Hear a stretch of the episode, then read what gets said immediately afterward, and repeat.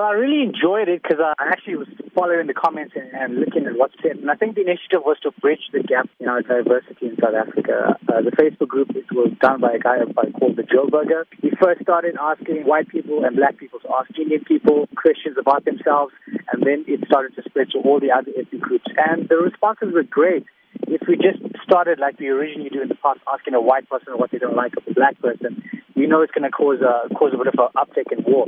But awesomely, what I saw was comments of people asking just open, blatant questions, no matter how ridiculous they were. And I think this is really great conversation in South Africa. You know, 23 years later, we're learning to get to know one another, breaking down the barriers.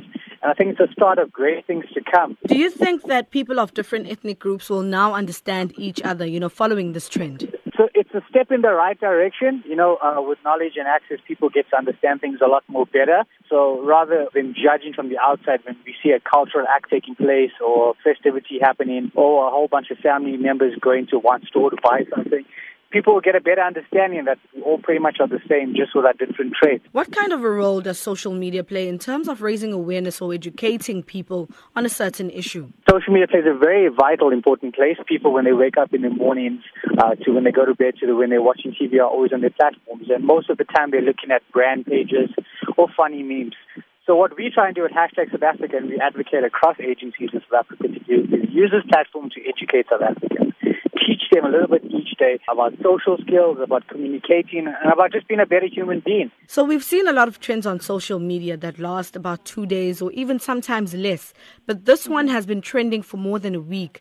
Why do you think this is the reason? Well, because it's user generated content. People are being invited to be a part of the conversation. You know, brands and companies, they want to do hashtag strategies that trend for a long period of time, and the max they get is a day.